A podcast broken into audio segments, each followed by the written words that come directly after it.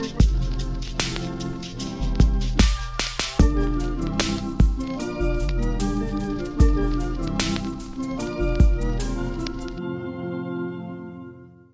привет! Это подкаст Воснецов и Аленушка, и я его ведущая Аленушка Поднебенная. Искусствоведка и уже бывшая музейщица. Здесь мы будем разбираться в известных сюжетах и из истории искусства, больше узнавать об их контексте и выяснять, почему же это важно. Не так давно мой подкаст попал в подборку «Выбор редакции» на Яндекс Музыке, и подписчиков у него значительно прибавилось. Поэтому мне хотелось бы еще раз сказать огромное спасибо всем, кто меня слушает, пишет мне отзывы, комментарии и ставит оценки в подкаст-приложениях. Благодаря вам у меня появляются ресурсы для дальнейшей работы над проектом. Хочу еще раз напомнить, что этот сезон подкаста посвящен тому, как складывалось современное искусство и почему оно в какой-то момент стало стремительно уходить от реалистичности и гармонии форм. Герой этого эпизода – это художник, имя которого для многих считается едва ли не синонимом современного искусства. Мастер работы с цветом, сильнейший из живописцев, музыкальный, дикий, неизменно вызывающий своими работами мощный эмоциональный отклик у публики. Что ж, некоторые, возможно, догадались, что речь об Анри Матиссе. Несмотря на то, как много ему посвящено разных книг, статей и фильмов, Матисс — это настолько большая и важная для мира искусства фигура, что рассказывать о нем сложно. Но давайте все-таки попробуем. Итак, Анри Эмиль Бенуа Матис родился 31 декабря 1869 года в городке Ле Кото Компрези на севере Франции. В этот момент художественная жизнь страны уже активно менялась, и в Париже вовсю работали импрессионисты.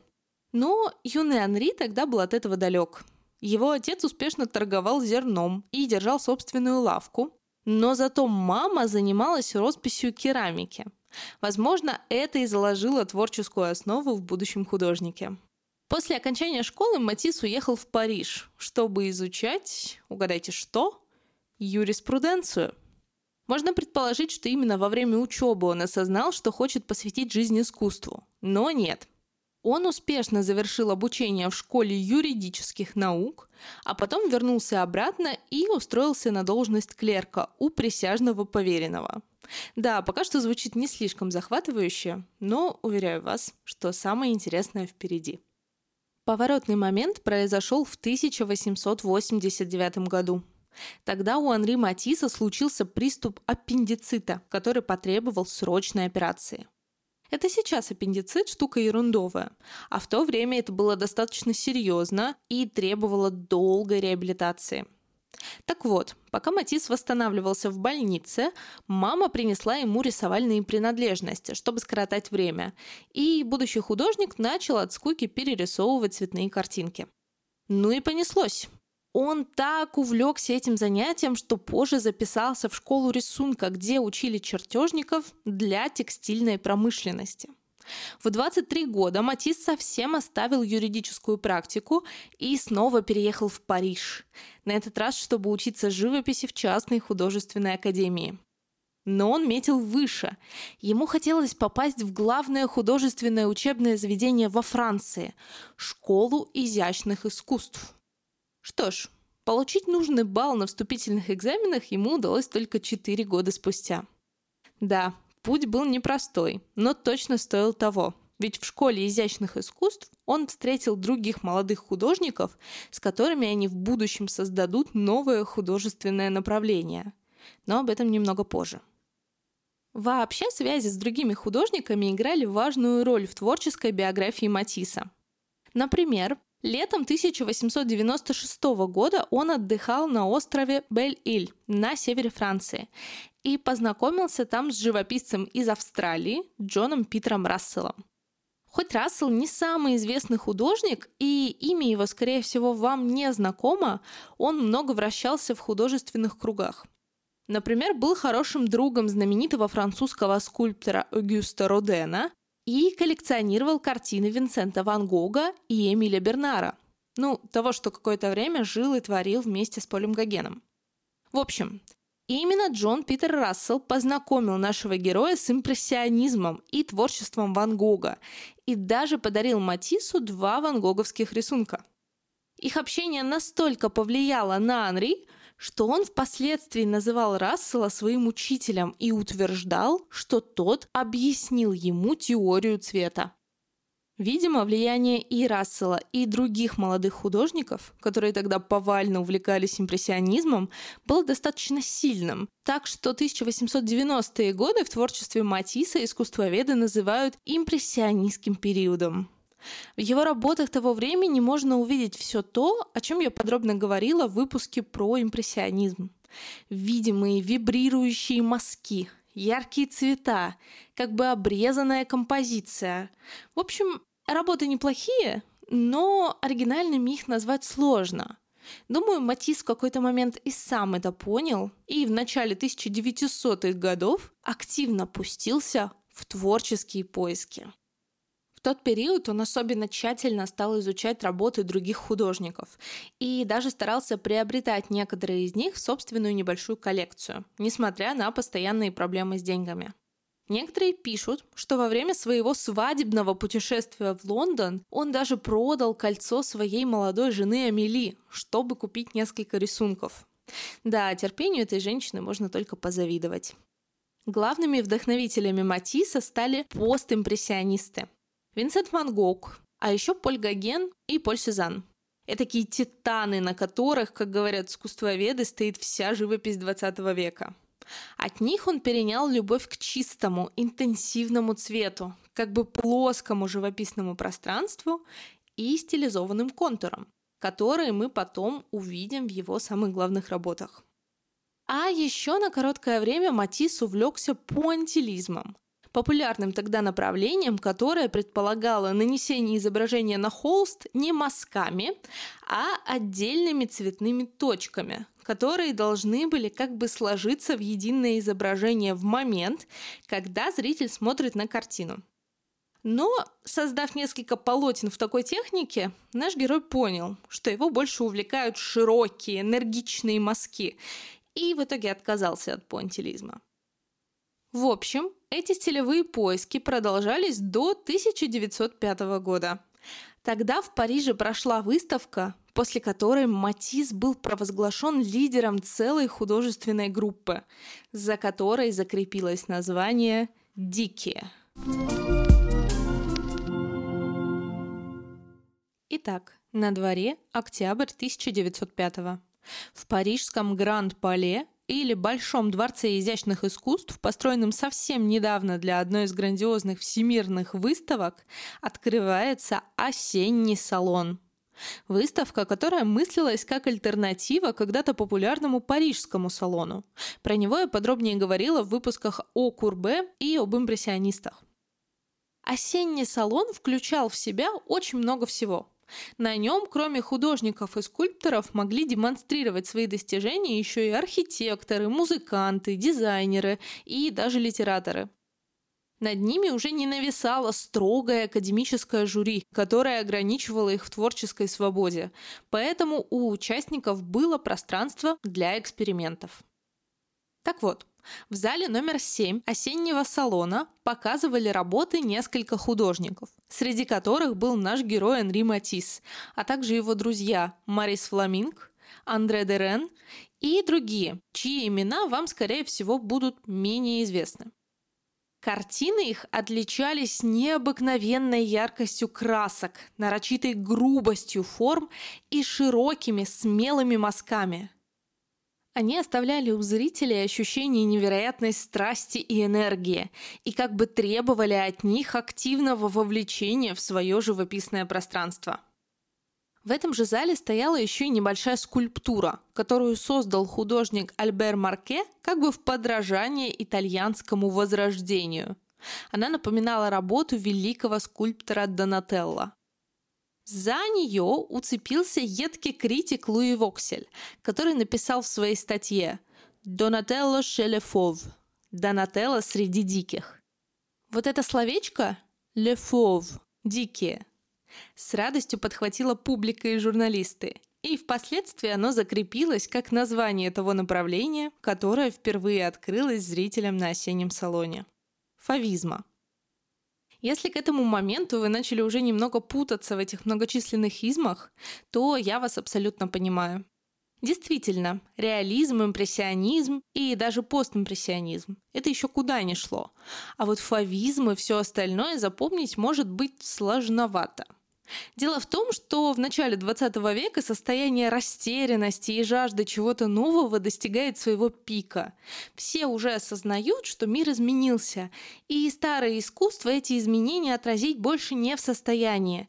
Но при этом никто до конца не понимает, как должно выглядеть новое, современное искусство. Каждому хочется нащупать, в чем же оно выражается, как оно будет выглядеть. Хочется почувствовать себя первооткрывателем. Поэтому разные художественные направления, как яркие диковинные цветы, распускаются по всей Европе. Фавизм, символизм, примитивизм, экспрессионизм, дадаизм, кубизм, сюрреализм. Часто они сопровождались целыми манифестами, в которых художники стремились вывести ту философию, которая стоит за их произведениями, и за которой, по их мнению, будущее. Некоторые из этих направлений просуществовали долго, некоторые всего пару лет, но они все являются частью большой и увлекательной истории о поиске нового языка в искусстве. Но так как разобраться в этом задачка непростая, то велик соблазн просто отмахнуться и сказать «Ну, напридумывали себе всяких измов, вместо того, чтобы просто, как раньше, нормально рисовать». Но вас, дорогие слушатели, я призываю этому соблазну не поддаваться и вместе со мной воспринимать это многообразие стилей как длинный и сложный путь, который очень интересно исследовать. Так вот, возвращаясь к фавизму. Что же такого особенного предстало глазам публики осенью 1905 года? Все я перечислять не стану, но скажу, что настоящим гвоздем выставки стала картина Матисса «Женщина в шляпе», на примере которой очень удобно будет объяснить основные принципы фавизма. Можете найти ее в интернете или в телеграм-канале Васнецов и Аленушка. Я загружаю туда все картинки, о которых говорю в выпуске. На полотне мы видим молодую женщину. Это жена Матисса Амели, изображенная по пояс с веером в руке и в огромной шляпе сложной конструкции. Она сидит в полоборота, и взгляд ее направлен куда-то в сторону. Но интереснее всего то, как она изображена. На картине нет четких линий и тщательно выстроенной композиции, зато есть обилие ярких цветных пятен, которые формируют и фигуру, и фон. Лицо, например, включает в себя оттенки зеленого, желтоватого и фиолетового цветов и оттеняется голубым синим тоном шляпы и желто-оранжевой шеей. На первый взгляд кажется, что эту картину мог нарисовать ребенок. И это не случайно. Матис в своих работах старался добиться того эффекта радости и непосредственности, который возникает, например, при рассматривании детских рисунков. Более того, это подчеркивает его личное отношение к модели. Всполохи краски позволяют нам почувствовать те яркие эмоции, которые художник испытывает при виде своей дорогой жены. Женщина в шляпе, судя по всему, разозлила критиков выставки больше всего. Кроме Луи Вокселя, который случайно придумал название направлению, был, например, критик Камиль Моклер, который написал, что художники просто-напросто вылили ведро краски в лицо публики. Но положительную реакцию картина тоже получила. Да еще какую. Ее за 500 франков купил коллекционер из США Лео Стайн, брат знаменитой писательницы Гертруды Стайн, которая тоже, кстати, активно собирала современное искусство. Этот успех вместе со скандальной репутацией ощутимо поднял стоимость работ Матисса, что позволило ему какое-то время не переживать о деньгах и творить в свое удовольствие. Своего расцвета фавизм достиг довольно скоро, уже на следующий год после первой выставки. Если на осеннем салоне 1905 года этим художникам отвели роль маргиналов и провокаторов, то салон 1906 был полностью посвящен фавистам. В этом же году Матис представил еще одну работу, которая завоевала очень много внимания – «Радость жизни». Сам Матис называл ее одной из своих главных картин. Так что же мы на ней видим? Нашему взгляду открывается какая-то фантастическая поляна под кронами деревьев, на которой расположено множество обнаженных фигур в разных положениях. На первом плане, в правом нижнем углу, двое сливаются в довольно эротическом поцелуе, а чуть левее от них еще одна фигура играет на флейте, лежа на боку. Чуть дальше, у левого края картины, видно блаженно потягивающуюся девушку, а у ее ног, кажется, юноша увлеченно рассматривает что-то в траве. Рядом обнимающаяся пара, а в центре композиции две лежащие на траве девушки. Но интереснее всего фигурки на заднем плане, которые соединились в хороводе. Этот образ потом займет главное место в, наверное, самом известном произведении Матисса, до которого я совсем скоро доберусь. В общем, все это буйство обнаженных фигур нам является на фоне многоцветного пейзажа. Ярко-желтой и местами синеватой травы, розового неба и зелено-оранжево-розово-желтых крон деревьев. Контуры тел такие же мягкие и плавные, как контуры деревьев, что подчеркивает, в какой гармонии с природой находятся эти люди. Здесь можно найти и мотивы пасторали, это некогда популярный в Европе жанр, который идеализировал сельскую жизнь и даже античные вакханалии. Но сам Матис часто утверждал, что особого подтекста в его работах искать не стоит, и они чаще всего буквально отражают свое название. Что ж, спорить не буду. Ощущение радости жизни от этой картины действительно появляется. Ведь перед нами настоящий первобытный рай, похожий на тот, который создавал на своих полотнах Поль Гоген. Только более отвлеченный и уже понемногу двигающийся в сторону абстракции. Ну что, давайте попробуем подытожить, что же из себя представляет фавизм. Прежде всего, это интенсивные яркие цвета, которые накладываются не отдельными мазками, как у импрессионистов, а целыми плоскостями. Фавист Андре Дерен говорил, что краски для них были патронами с порохом и буквально взрывались от цвета. При этом основные цвета они старались усиливать контрастными, поэтому на их картинах соседствуют, например, красный и зеленый, оранжевый и голубой, желтый и фиолетовый. То есть один цвет обычно теплый, а другой холодный. И таким образом они как бы усиливают друг друга. Но самое главное, что отличало фавизм, это открытость и простота. Эти художники как бы противопоставляли себя такому серьезному и рациональному импрессионизму и даже постимпрессионизму, за которыми стояли обширные теоретические изыскания об оптических законах. Они пишут просто и даже грубовато. Утверждают, что какого-то подтекста в их работах искать не нужно, и словно стараются показать, что искусство — это не про голову, а про сердце.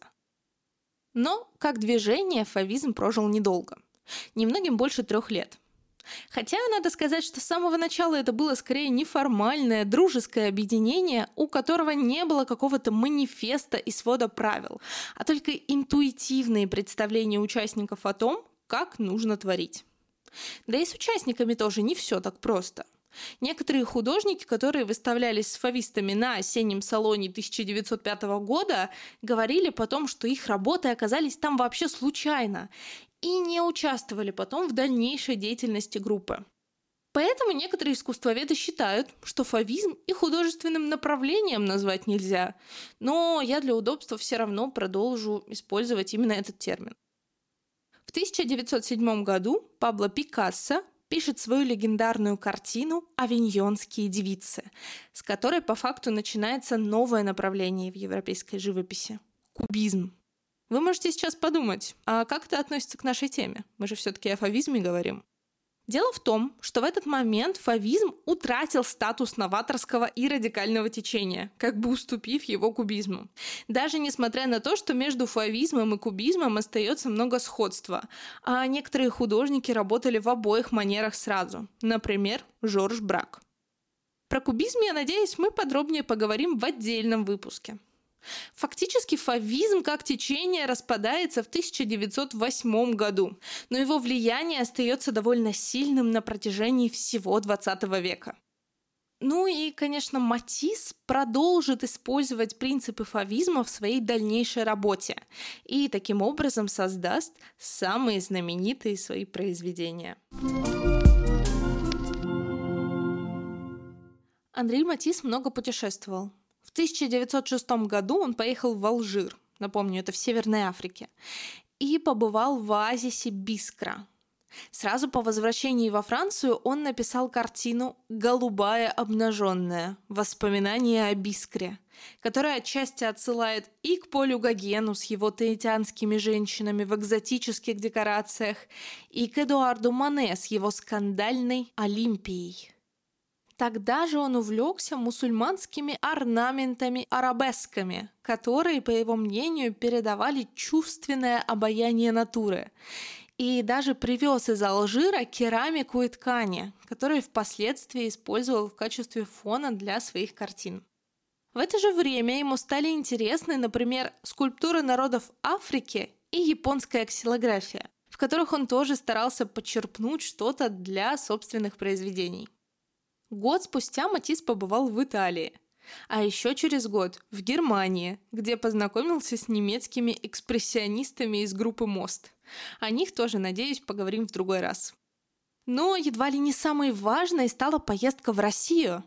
И то, каким образом она случилась, это отдельная история, которую мне и хочется сейчас рассказать. Итак, у нас на дворе 1908 год – Матису почти 40 лет, и только сейчас он получает свой первый серьезный коммерческий заказ. Заказчиком становится московский купец Сергей Иванович Щукин. Но давайте сначала разберемся, что это за Щукин такой и почему с подобным запросом он пошел именно к Матису. Что ж, Сергей Щукин, будучи сыном известного московского фабриканта и довольно успешным купцом, имел огромное состояние, что позволяло ему заниматься благотворительностью и коллекционировать произведения искусства. Но собирал он не просто красивые картины, которые удачно будут дополнять интерьер, а современное искусство, которое тогда считалось ужасно провокационным, тем более для России – в его доме на Большом Знаменском переулке в Москве сложилась целая галерея, в которой можно было увидеть и импрессионистов, и Ван Гога, и великолепного Гогена, которые потом дополнились картинами Пикассо. Им, кстати, была отведена целая комната. И, как мы теперь знаем, лучшими работами Матисса. В Эрмитаже, кстати, буквально недавно проходила выставка «Выбор Сергея Щукина», где сотрудники музея очень здорово попытались реконструировать, каким именно образом эти произведения были расположены в комнатах особняка. Я покажу несколько фотографий у себя в телеграм-канале. Щукина часто упрекали в том, что он покупает какую-то скандальную мазню. Но он, помимо того, что, очевидно, любил подобное искусство и обладал в этом смысле каким-то невероятным чутьем, еще и видел миссию в воспитании вкуса у российской публики. В том числе поэтому его коллекция долгое время была открыта. Почти любой мог прийти к Щукину в гости и послушать экскурсию от самого хозяина дома. Впрочем, я немного забегаю вперед.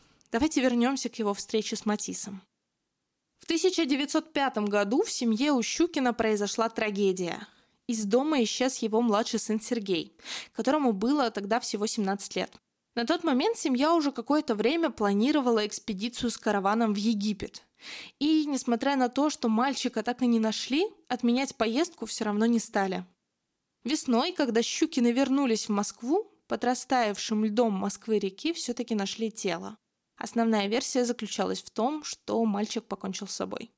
После похорон сына Щукин отправился в Париж, и там на выставке увидел картину Матисса «Радость жизни». Картина его абсолютно поразила. Возможно, из-за контраста ее яркой и беззаботной атмосферы и того, что творилось в его жизни на тот момент. Но с Матисом он тогда лично не встретился. Еще через год случается еще одна трагедия.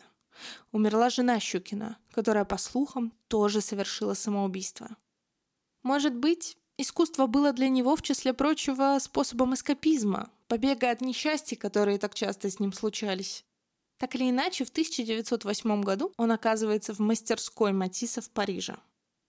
Первой картиной, которую он заказывает, становится «Красная комната» или «Гармония в красном», как ее еще называют.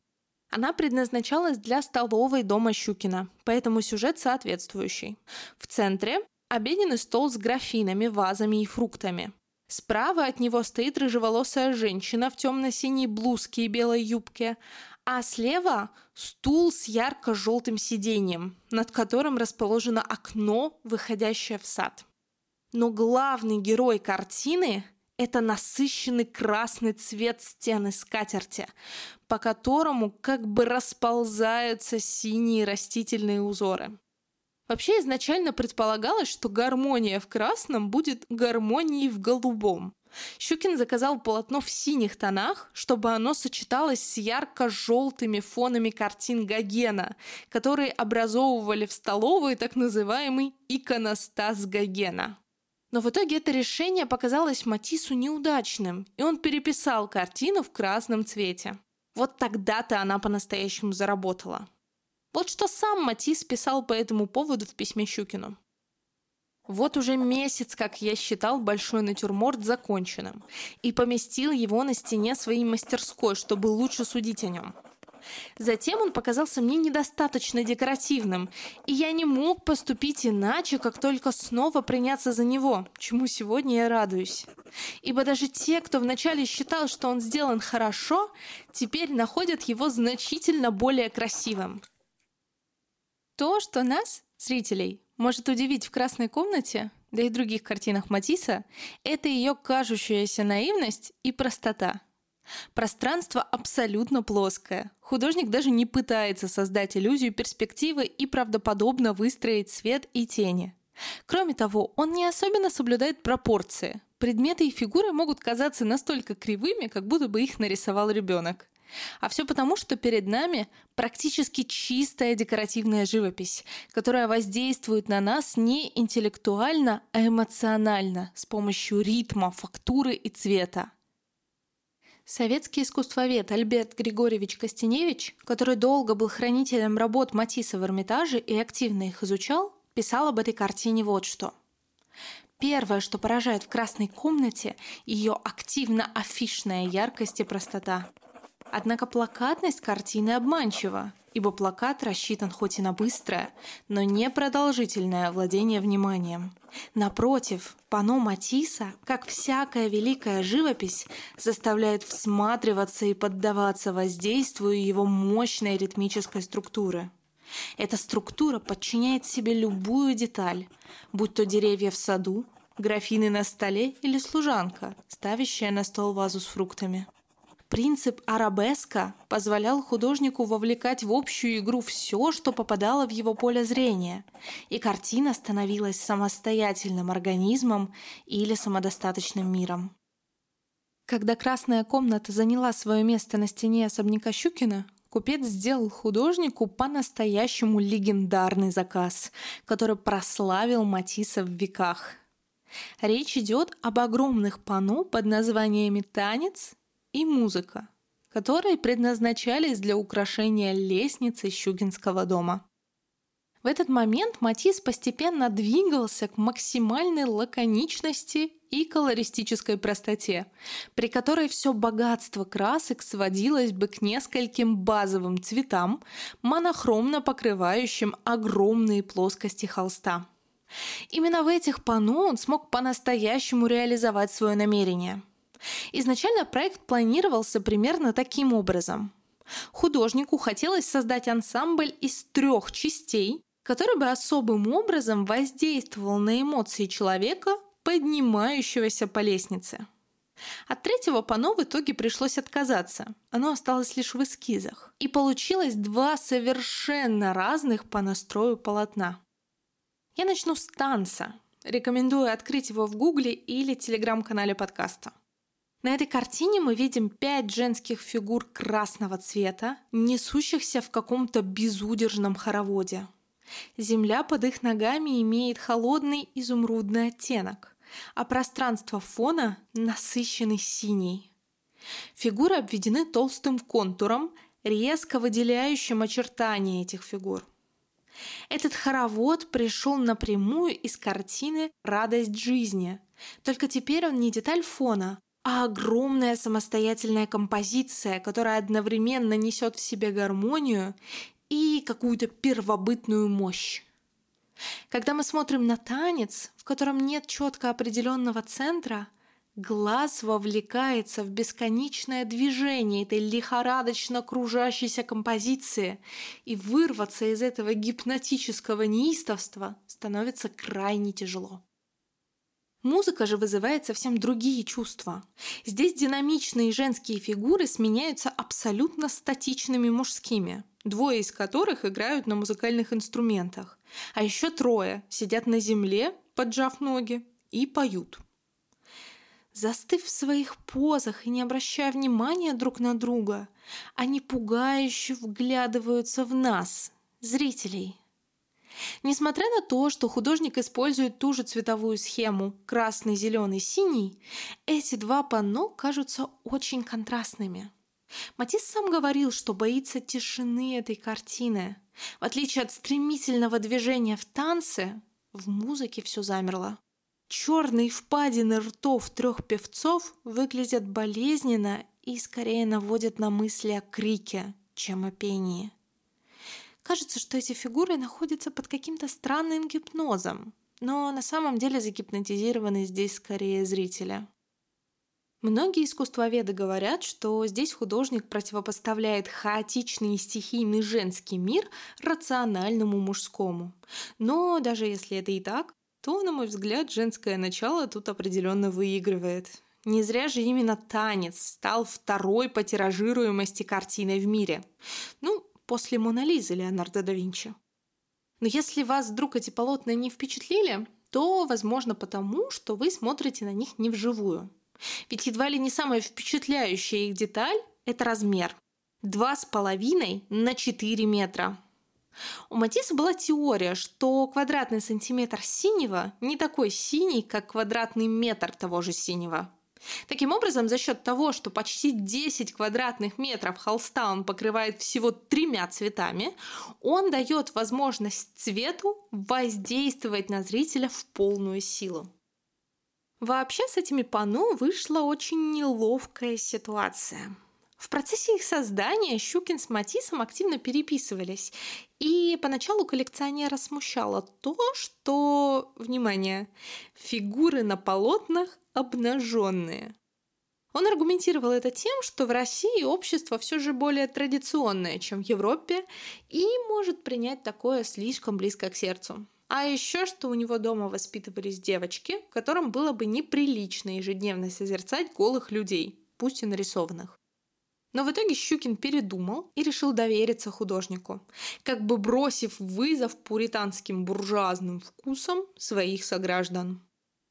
Как только Матис закончил танец и музыку, он выставил их в Париже на осеннем салоне, куда также приехал и Сергей Щукин. Из этого вышла полнейшая катастрофа. Все до одного критики накинулись на Матисса и его полотна со словами «Эта живопись передает ничто». Поддержал художника только поэт Гийома Полинер, которого тот, впрочем, не слишком любил. Когда Щукин столкнулся с такой реакцией парижской публики, то испугался, как же тогда отреагируют в России, и в последний момент решил отказаться от своего заказа. Андре Матисса это безумно ранило, не только потому, что он считал Щукина своим главным другом и патроном, но и из-за того еще, что по трагическому совпадению незадолго до этого умер его отец. И художник чувствовал себя от этого особенно уязвимым.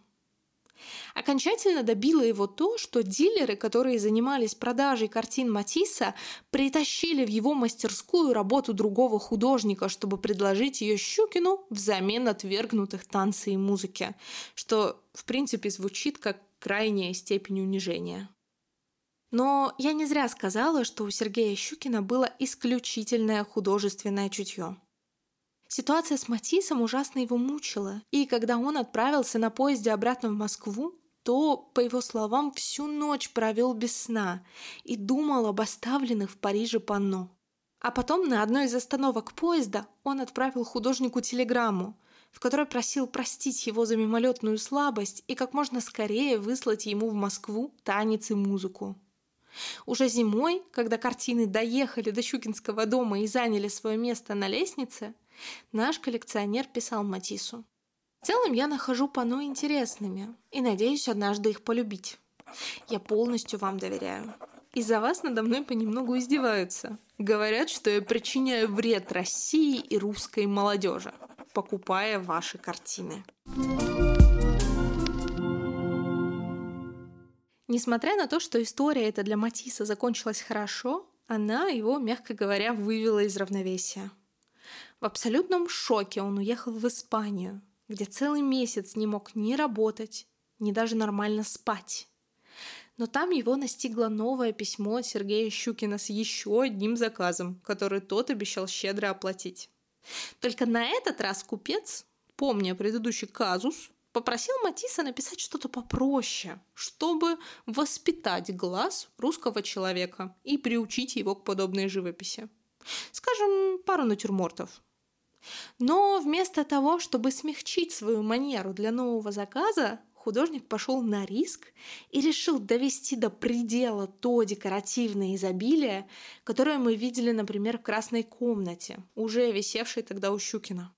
Он как будто хотел показать своему дорогому патрону, который был смущен наготой и первобытной мощью фигур в танце и музыке, что, казалось бы, безобидный натюрморт способен внушить ему не меньшую тревогу. Один из друзей Энри Матисса вспоминал, что зашел в его мастерскую, когда тот вернулся из Испании, и увидел, как художник подготавливает рабочие материалы и собирает запас продуктов, обещая на месяц совсем запереться там для работы над только что полученным щукинским заказом. Каково же было удивление этого друга, когда два дня спустя Матис заявился к нему со словами – Моя картина выгнала меня на улицу. Это означало, что его свежему полотну, похоже, больше не требуется ни единого мазка. Так что же представляют из себя эти испанские натюрморты? В сущности, ничего сверхъестественного. На них обоих мы видим диван, пару стульев, стол, на котором стоят два кувшина и горшок с геранью. Но Матис творит какую-то абсолютную магию, набрасывая на это все узорчатые испанские шали. Они уводят его в сложную декоративную разработку композиции, благодаря которой и цвет, и линия начинают по-настоящему звучать. Здесь царит атмосфера восточной сказки, и причудливый орнамент изумрудной обивки дивана котором видятся цветы и птицы, органично включает в свой мир яркие пятна цветущей герани. И это все сталкивается с мелким темным узором желтой шали на столе. Стены и пол выкрашены в сияющий розовый тон, который объединяет это все в единое плоское пространство. Но при том, что эти натюрморты — это настоящее визуальное пиршества, они являются и нелегким испытанием для взгляда. Потому что долго смотреть на эти буйные узоры и всполохи цвета может быть тяжело. К тому же кажется, что в этих картинах все вращается, ничего не стоит на месте. Цветы, фрукты и цветочные горшки то появляются, то снова исчезают в этом бурлящем орнаментальном фоне. А еще здесь нет строгого композиционного центра. Зритель вынужден смотреть на все полотно сразу, и так как он полагается на периферийное зрение, то теряет контроль над тем, что видит. В книжке, которую я использовала при подготовке этого эпизода, это называли красивым термином «эстетика ослепления». Это ослепление, то есть рассредоточение взгляда, сам Матис определил как ядро своей концепции в небольшой книжке под названием «Заметки живописца», которую он выпустил в 1908 году практически как собственный манифест. Там он писал буквально следующее. Выразительность для меня заключается не в страсти, которая вдруг озарит лицо или проявится в бурном движении. Она во всем строе картины. Место, занимаемое предметами, промежутки между ними, их соотношение – вот что имеет значение. Но вернемся к Щукину. К 1911 году Матис становится для него главным художником, которому он заказывает все больше и больше полотен. И неудивительно, что в какой-то момент коллекционер решает позвать нашего героя к себе в гости. И происходит невиданная ситуация. Матис, который на тот момент уже не просто французский живописец, а настоящий лидер современной художественной школы, действительно приезжает в Россию. В октябре 1911 как только он прибыл в Москву, на него сразу посыпались приглашения в театры, на обеды и в галереи. Все молодые художники, представители творческой богемы, хотели познакомиться с мастером лично. Хотя, конечно, многие тогда воспринимали Матисса крайне негативно. Например, великий Илья Репин, который обладал большим авторитетом в российской художественной среде, годом ранее едко писал, что если раньше московские купцы чудили и, например, за большие деньги покупали ученую свинью в цирке и съедали ее, то теперь проявлением этого московского купечества является коллекционирование матисов.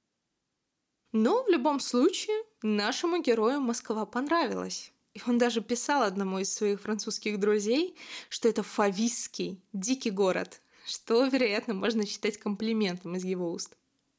Но самое большое впечатление на него произвела, внимание, русская иконопись. Ему оказалась очень близка строгость и выразительность этих линий, и Матисс оценил увиденные им иконы даже выше, чем работы мастеров итальянского возрождения. Позже, когда журналисты спрашивали о его впечатлениях от России, он отвечал так. «Я видел вчера коллекцию старых икон. Вот большое искусство. Я влюблен в их трогательную простоту, которая для меня ближе и дороже картин Фра Анжелика. Я счастлив, что наконец попал в Россию. Я жду многого от русского искусства, потому что чувствую, в душе русского народа хранятся несметные богатства. Русский народ еще молод, он не успел еще растратить жара своей души. Что ж, дорогой Анри Матис, мне очень хочется разделять ваш оптимизм. Еще несколько лет Сергей Щукин оставался главным заказчиком и патроном Матисса. Но не только он покупал работы французского мастера. Был еще и, например, коллекционер Иван Морозов, который тоже владел потрясающим собранием современного европейского искусства – Благодаря им в России хранится без преувеличений самая лучшая коллекция матисовских работ во всем мире. И это, мне кажется, большой повод для гордости. Но если вы знаете историю 20 века, то представляете себе, что судьба у этих коллекционеров и их коллекций была тяжелая. После революции и Щукин, и Морозов вынуждены были покинуть Россию, оставив там все свои собрания – Щукин, кстати, писал, что не забрал бы коллекцию, даже будь у него такая возможность, ведь он собирал ее не для себя, а для своей страны, а значит, она должна оставаться там. К счастью, коллекция сохранилась, и сейчас мы с вами можем увидеть легендарные работы Матисса, и не только его, в экспозициях Эрмитажа и Пушкинского музея – но надо понимать, что из-за закрытости советского государства вплоть до 1960-х годов узнать хоть что-то о судьбе этих полотен было практически невозможно. Сам Анри Матис умер, так и не зная, сохранились ли работы, которые он считал лучшими своими произведениями. И это была, наверное, одна из самых главных драм его жизни. Когда Сергей Щукин бежал из России, то оказался на юге Франции, в Ницце. Там же тогда находился и Матис, переехавший в Ниццу в ходе Первой мировой войны, потому что там было безопаснее, чем в Париже. По слухам, несмотря на свою многолетнюю дружбу и переписку, там они не увиделись ни разу. Щукин, конечно, тогда уже не мог заказать у художника ни единой картины, так как потерял все. И этого, вероятно, Матис до конца тогда не осознавал. Есть даже байка о том, как однажды в Ницце один из них увидел другого, стоящим буквально через дорогу, но тем не менее они продолжили идти по разным сторонам улицы. Так и закончилось их многолетнее партнерство, подарившее миру самые знаменитые картины Анри Матисса. Вы замечали, что чаще всего по-настоящему гениальные произведения, которые оставляют имена своих авторов в истории, создаются ими не в конце жизни. Как правило, речь идет о каком-то исключительно плодотворном периоде, в ходе которого автор создает одну или несколько таких работ. А все, что за этим следует, оказывается уже менее впечатляющим. Что ж, мне кажется, случай Матисса один из таких. Наш герой прожил довольно долгую жизнь. Он пережил две мировые войны и умер в 1954 году в возрасте 84 лет. Ему повезло стать живым классиком, на которого многие художники нового поколения смотрели с огромным восхищением и уважением. В 1950 году Матису вручили гран-при Венецианской биеннале, которая с конца XIX века и до сегодняшнего дня является главной мировой выставкой современного искусства. Она проводится раз в два года с участием международного жюри. Конечно, оглядываясь назад, можно сказать, что награда эта была не совсем честной. Ведь она была вручена Матису не столько за представленные им произведения, которые, конечно, были хороши, сколько как возможность отдать честь великому мастеру, пока он еще жив. Так вот, на биеннале художник представил больше 20 работ, и большинство составили как раз те, что были созданы до 1917 года. Это показывает, что он, судя по всему, сам считал их лучшими. Но этот факт совсем не означает того, что последние три десятилетия жизни Матисса вышли какими-то непродуктивными. Как раз наоборот. В 1920-е годы он еще больше прославился. Его выставки проходили во многих городах Европы и Америки. Например, в 1927 он удостоился персональной выставки в Нью-Йорке, которую организовал его сын а после еще и получил престижную премию Института Карнеги в Питтсбурге. Он активно сотрудничал с другими художниками, как европейцами, так и американцами, а еще вернулся к занятиям скульптурой, с которой экспериментировал в самом начале своего творчества. В 1920 году Матис по просьбе Сергея Дягилева, который влюбил всю Европу в русский балет, создал эскизы декораций костюмов к балету «Песнь соловья» на музыку Игоря Стравинского. А в 1930 году он, подобно Полю Кагену, отправился на Таити за новыми художественными впечатлениями. Примерно тогда же известный американский коллекционер заказал у художника декоративное панно для своего частного музея. И оно, по сути, было репликой легендарного щукинского танца с хороводом из красных фигур. Вот такое символическое возвращение Матисса к истокам своего творчества. Да, за эти десятилетия его живописный стиль менялся в более консервативную сторону. Но к концу жизни он снова пришел к тому, с чего начинал, и что нашло максимальное выражение в шедеврах, написанных для Щукина.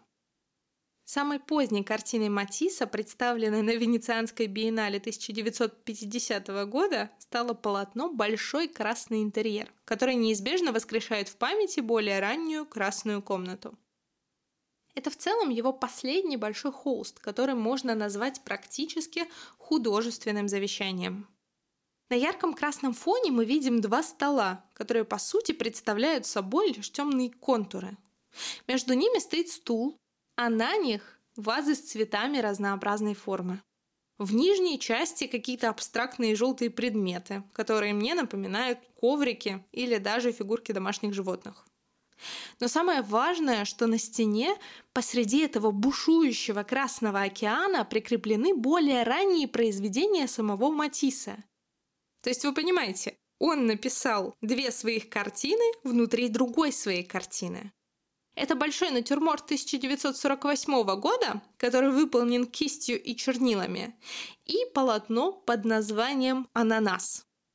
В ранней красной комнате и в более позднем большом красном интерьере нет каких-то принципиальных отличий.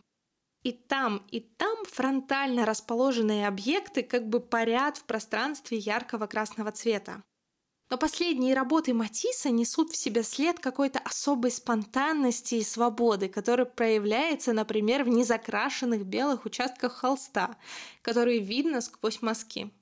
Это не небрежность, а следствие целой философии искусства, которую художник выработал к концу своей жизни. Сам он называл это бессознательным подходом, который предполагал два этапа работы над произведением. Сперва он, что называется, овладевал натурой, то есть подробно изучал ее с помощью аналитического этюда, который чаще всего выполнял углем. Как только ему казалось, что он достаточно хорошо ознакомился с предметом, Матис давал волю взрывной силе своего линейного рисунка, точнее рисунков, сделанных им как будто в трансе и без возможности что-то на них исправить. Художник чувствовал, что такая техника помогает ему подобраться к цели, которую он преследовал всю жизнь к устранению разрыва между замыслом и его художественным воплощением. Андре Матису было 79, когда он написал «Большой красный интерьер». Вскоре после этого он оказался полностью прикован к постели и обратился к новому художественному языку – вырезанию из бумаги. Хотя для него это было не слишком уж новым. Он начал прибегать к коллажам еще в 30-е годы. А во время войны, когда ему тоже долго приходилось лежать, не вставая после сложной операции, он выпустил роскошный альбом «Джаз», который полностью состоит из ярких абстрактных композиций, созданных как раз в технике коллажа. Я обязательно покажу этот альбом в телеграм-канале, потому что безумно люблю это произведение и считаю, что в нем Матис практически достиг совершенства в его сочетании формы и цвета. Но напоследок мне хочется рассказать об одном невероятном художественном эксперименте, который, казалось бы, совсем не увязывается в голове с образом современного художника. Этому великому живописцу в конце жизни выпала возможность оформить капеллу небольшого женского монастыря во французском городке Ванс. Ее называют капеллой Розария или капеллой Чоток. Как же это произошло? А вот так. В 1940-е художнику сделали сложную операцию на кишечнике, из-за которой он утратил подвижность и нуждался в интенсивном уходе. Кстати, именно в этот период он и создал свой альбом «Джаз». За ним приглядывала сестра милосердия по имени Моника Буржуа, которая вскоре постриглась в монахине. Матис был с ней в очень хороших отношениях, и она как-то ему рассказала о намерении своей маленькой монашеской общины расширить или даже перестроить свою слишком тесную капеллу. И даже показала свой собственный эскиз для витража этой будущей капеллы, возможно, чтобы спросить у художника его профессиональное мнение. Наш герой очень заинтересовался этой историей и в итоге принял решение, несмотря на состояние здоровья, взяться за работу над капеллой. Он познакомился с доминиканским священником, художником и теоретиком искусства Мари Алленом Кутюрье, который убедил настоятельницу этого монастыря поручить проект нашему мастеру авангардной живописи Анри Матису. Капелла потребовала от тяжело больного художника кучу усилий и отказа от других проектов в течение четырех лет. Но надо сказать, что именно благодаря Матису это строительство вообще состоялось. Его участие привлекло достаточно спонсоров, которые частично помогли покрыть немалые расходы.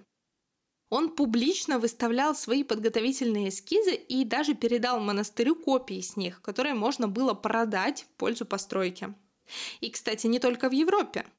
Например, в 1951 году эскизы показали на выставке в Японии, организаторы которой потом пожертвовали монахиням определенную сумму денег. Матисс спроектировал там буквально все.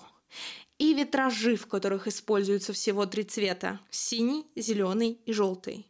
и весь алтарный комплекс с подсвечниками и бронзовым распятием, и керамическое панно из белых глазурованных плиток с росписями, выполненными черным контуром, и даже особые облачения для священников шести разных цветов, в зависимости от времени года. Все расположено так, чтобы работать как единый ансамбль. Например, свет от витражей особым образом падает на керамические панно, и это создает очень интересную причудливую игру цвета и линий. Из-за проблем со здоровьем художник не смог сам присутствовать на освещении этой капеллы, но написал речь, которую прочел за него отец Кутюрье. В ней говорится вот что. Работа над капеллой потребовала от меня четырех лет исключительно усидчивого труда, и она – результат всей моей сознательной жизни. Несмотря на все ее недостатки, я считаю ее своим лучшим произведением – Пусть будущее подтвердит это суждение возрастающим интересом к этому памятнику, не зависящим от его высшего назначения. Есть, правда, в этой истории одна занятная деталь. Сам Матис не считал себя очень уж религиозным человеком. Пабло Пикассо, с которым наш герой на протяжении жизни находился в полудружеских, полусопернических отношениях, видел в этом проблему и прямо спрашивал Матисса, «Почему вы это делаете?» Понятно, если бы вы были верующим.